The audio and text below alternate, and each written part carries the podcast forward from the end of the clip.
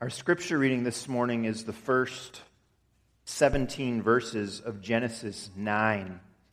Now, the, uh, the account of Noah is in Genesis 6, 7, 8, and chapter 9. Uh, what happens in 6 through 8 was summarized in uh, the, the Bible story with the children. And where we pick it up in chapter 9 is at the end of the, the flood being over, the animals, Noah and his family are out of the ark. That's where we're picking it up in Genesis 9, verse 1. Genesis 9, verse 1, this is God's holy and infallible word. Then God blessed Noah and his sons, saying to them, Be fruitful and increase in number and fill the earth. The fear and dread of you will fall upon all the beasts of the earth and all the birds of the air, upon every creature that moves along the ground, and upon all the fish of the sea. They are given into your hands. Everything that lives and moves will be food for you. Just as I gave you the green plants, I now give you everything. But you must not eat meat that has its lifeblood still in it.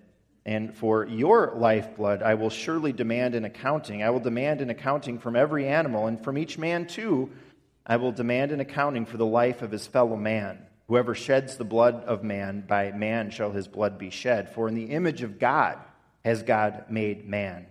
As for you, be fruitful and increase in number, multiply on the earth, and increase upon it. And then God said to Noah and to his sons with him, I now establish my covenant with you and with your descendants after you, and with every living creature that was with you the birds, the livestock, and all the wild animals, all those that came out of the ark with you, every living creature on the earth. I establish my covenant with you. Never again will all life be cut off by the waters of a flood. Never again will there be a flood to destroy the earth. And God said, This is the sign of the covenant I am making between me and you and every living creature with you, a covenant for all generations to come.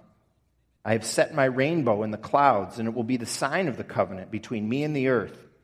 Whenever I bring clouds over the earth and the rainbow appears in the clouds, I will remember my covenant between me and you and all living creatures of every kind. Never again will the waters become a flood to destroy all life. Whenever the rainbow appears in the clouds, I will see it and remember the everlasting covenant between God and all living creatures of every kind on the earth. And so God said to Noah, this is the sign of the covenant I have established between me and all life on the earth. That's God's word for us this morning. So we read here of God making a covenant with Noah. And, we come across that word covenant for the very first time here in Scripture. That language of covenant is also used with Abraham, with the nation of Israel, with King David, and Jesus himself at the Last Supper talks about the new covenant in his blood. God, from the very beginning, chose to relate to his people with covenants. And so, when we're talking about covenant, not a word we use every day, but it's in the Bible. When we're talking about covenant, we're talking about nothing less, brothers and sisters, than our relationship with the Lord. So, this is important stuff. The usual way we relate to people and make agreements with them in life is with contracts. A contract. I saw a contract lying around the house just a couple months ago. One of my daughters had written up a contract. It was an agreement of an older sibling with a younger. It may have been Hannah and Sophia, but I'm not saying. The older sister asked certain things of the younger, and they were spelled out a back massage, clean her sister's room, another back massage, and then make her sister's bed. In return, the younger sister would receive $5. After some babysitting gigs, there was money to be spent, apparently. Names were signed. If the younger sister didn't do every one of those things that she agreed to, she would not get her $5. And if she didn't get her $5 on end, you could bet that she, if she wanted to, could go back and unmake her sister's bed and mess up her room again. And the reality is, any contract is null and void if any of the two parties breaks the agreement. But with us and God, the Bible says there's covenant. We talk about the marriage covenant. And, and, and, we know from that that, that it's more, that's more of a bond than a contract. And God deals with us in covenant bonds. It's a bond that He initiates and He keeps strong no matter what. The sign of the Noah covenant is a rainbow. Rainbows can be seen whenever there are water drops in the air and sunlight is shining behind them at just the right angle. I believe it's a lower, a lower angle. I just saw one uh, yesterday at the end of the rain at the Faith Church golf outing. It was pretty cool. The most common rainbow is a single bow with seven colors that that cover the full spectrum of colors the human eye can see. Did you know that? It's a set seven colors red, orange, yellow, green, blue, indigo, and violet. That's the full spectrum of the colors the human eye can see. As there's a comprehensiveness to the colors of every rainbow, there's a comprehensiveness here to God's covenant with Noah that we're going to see. Even though it was made so far back in human history, we can see in there that you might say it includes the full range of things that, that there is to know about God and his special, special bond with his people. What are the colors of the covenant in the story of Noah? What does it look like when God initiates a relationship with people? what does his relationship with you mean for your life? We're going to we're going to take a look at because the beauty of God's covenant with us, his people. Boy, it's a beauty that surpasses even the amazing beauty of the rainbow. Last week we saw that people began to call on the name of the Lord. And we talked about that personal heart response to God's grace that each one of us is invited to make. Now, first of all, this week, we see that God's covenant is also about the family. Very early on in the history of redemption, we find that God deals with families in his covenant relations, not only individuals by themselves. When God comes to Noah, he says in chapter 6, verse 18, I will establish my covenant with you and you shall enter the ark. You and your sons and your wife and your sons' wives with you. It's, it's very interesting. In all these chapters, only Noah is ever described as righteous in his walk with the Lord, but the benefits of him being in a relationship with God spill over to the whole family, and they're all saved from the flood waters. The righteousness of the head of the family has an impact on the rest of the family. And this is going to continue as salvation history goes on. We're going to hear of Abraham next week. And from Abraham forward, God wants his people to be very clear that their children are in the covenant. And so he commands that they receive the covenant sign of circumcision. The children of believers in the Old Testament were to be set apart in this way. And in the New Testament, the sign of the covenant became baptism and so, on that basis, the Philippian jailer being saved in Acts 16, his whole household was baptized. And just last week, of course, here at Faith, two little ones born in the home of believers received the sign of the covenant. This means that people of faith, believers, raise their children not as little pagans, but we raise them as children of the covenant. Paul says children of believers are holy. We raise them in the environment of faith. We tell them the story of God's salvation. We pray for their response of faith, and we do this as families. When you look at how it goes in the Bible, there's, there's quite a bit of responsibility laid upon the head of our homes, our husbands and our dads in this. Wives and mothers are leaders in the home, partners with their husbands, certainly. But the Bible talks about the man being the head of the home, where the dad leads, the family follows, spiritually speaking. If a father leads his family in regular church attendance and a life of faith, they tend to follow. If a father gives attention to his relationship with the Lord, that's going to have an impact on his household.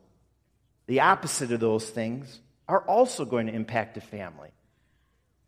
That's a lot of pressure for dads. And I say that speaking as a dad. And we can often feel a lot of pressure otherwise in life, and this is kind of additional pressure. And so, as we do Scripture's calling, we're relying on the Lord. We don't rely on our own strength. God will give the grace, God will give the help. And dads and families, what a blessing to have a church family so that we can support one another. We absolutely can't do it alone. And, and the church is here for households who don't have a dad or husband present too. And in those situations, God will certainly provide an extra measure of His grace. However, many parents are present, whether you today have children or not, whether you're single or married, older or younger, we all come together as a church family in countless ways so that our children are raised in the covenant environment of God's grace, just as we promised together at every baptism. Because God relates to his covenant people in terms of family, we care about the family as a church together. Elder Ken Folkerts uh, and I were at classis meetings on Wednesday. Classis is our regional group of Christian Reformed churches. Um, a speaker was there by the name of, of Dr. Chap Clark. He's from Fuller Seminary, and his expertise is in the spiritual development of children and youth, adolescents, young adults, and, and he really emphasized the importance of spiritually nurturing our children and youth. He, spoke of in the church not treating them as second class citizens, but for the importance of adults in the church reaching out to that younger generation, being interested in them, treating them not as little kids, they are little kids developmentally speaking, but treat everybody, even little children, as fellow brothers and sisters in the Lord which they are. I hope the children and young people of this church sense that. I hope. And, and, and if we can do better, we've got to. God included children in the covenant. We include them in the covenant community today, too. And we do it right here at Faith. Secondly, we see here that God's covenant is about worldview. God made mankind from the very beginning with a very wide calling. And we talk about that as the cultural mandate, where God says, Be fruitful, multiply, fill the earth, rule over the animals. And then sin happened. God stepped in right away and he gave us that promise we looked at last week Genesis 3:15 that Satan's head would be crushed, he'd be defeated. Those like Abel and Seth and his line would be saved from sin and death because of God's promise, which would eventually be completely fulfilled through that great seed of the woman, Jesus himself. Now, with Noah, we see that after the fall, God's plan of salvation involves saving people, but also we have a renewal of the cultural mandate in addition to our individual salvation and our own hearts belonging to the Lord, our faith has implications for the family, yes, but also for all the world and life. There's all this nature stuff going on here. The beautiful rainbow, a male and female pair of all the animals went in the ark. How God worked that all out, I don't know but I'm convinced that he did, as the Bible says. The earth was wiped out, including all the animals, but as God saved some people, he saved some animals as well to repopulate the earth after the flood. Creation was negatively impacted by the fall. Romans 8 says creation groans somehow. All of creation groans under the weight of sin. But God redeems and restores creation too somehow, not just men and women. Hosea 2:18 agrees with Genesis 9 and goes so far as to say that God makes a covenant not only with Noah and with people, but with the beasts of the field and the birds of the air and the creatures that move along the ground. Isn't that interesting? Noah and his descendants, down to us who call on God's name today, we're called to live out our life of faith. The life of faith has implications for in the world. If God says he's making a covenant with every living creature and that the rainbow is a reminder of that promise to all creatures, well, that tells us something about how people of faith are to interact with and treat nature and animals. God promises to preserve creation. Certainly, his managers are called to do the same thing. God gives us creation to rule over Yes, that's very clear. Well, it goes without saying that the rule must be a righteous rule and a just rule. Our faith carries over to our dealings with fellow men and women who, from the time of Noah, started filling the earth too. Did you catch it in our text? God tells us to respect life by telling mankind that there must be an accounting if someone murders someone else. That's in verse 6. Because man is made in God's image, murder cannot be tolerated. And so, in the renewal of the creation mandate with Noah, we see far reaching implications of God's salvation. And as human civilization has advanced from Noah's time, it means our faith has implications for every part of our life, from technology to biology to politics to watching sports. God's people want God's reign over it all. And that full world and life perspective, how we're to live and interact with people and the world, that gets spelled out in more and more detail as the Bible goes on. Finally, in Noah's covenant, we can see that God's covenant is about the Great Commission. The Great Commission, of course, is from Matthew 28, where Jesus gives the mission of the church to the disciples to go out to make disciples of all nations, teaching them everything Jesus taught. And at least in, in seed form, we see the proclamation of the good news to the whole world here. And we see that in this sign of the covenant, the rainbow. God used the rainbow to say to people that he would never again destroy the world like that. God will preserve the world until Jesus returns. And at that time, Scripture says elsewhere, total destruction like the flood will happen to those who don't belong to the Lord. This is talking about the end of time, but those who belong to the Lord when Jesus returns, they're going to be kept safe, like Noah's family on the ark, and they will live eternally in the new heavens and the new earth after it's been totally once for all cleansed of, of sin and evil by the end time judgment. But we're not there yet. God is delaying that final end time judgment. He's preserving the world. Well, why? Well, it's because all of his people haven't been gathered in yet. The delay, the preservation, is for us to get the message out of God's grace as Jesus commands his New Testament church.